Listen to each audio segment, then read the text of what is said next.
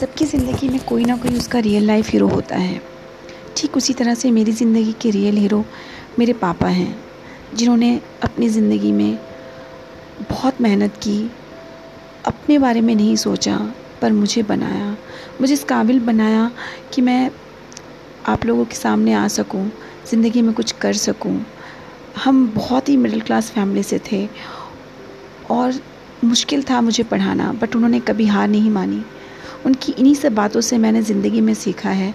चाहे कोई भी रास्ता हो, कोई भी पल हो, कोई भी माहौल हो, किसी भी परिस्थिति में आप हार ना माने, आगे बढ़े।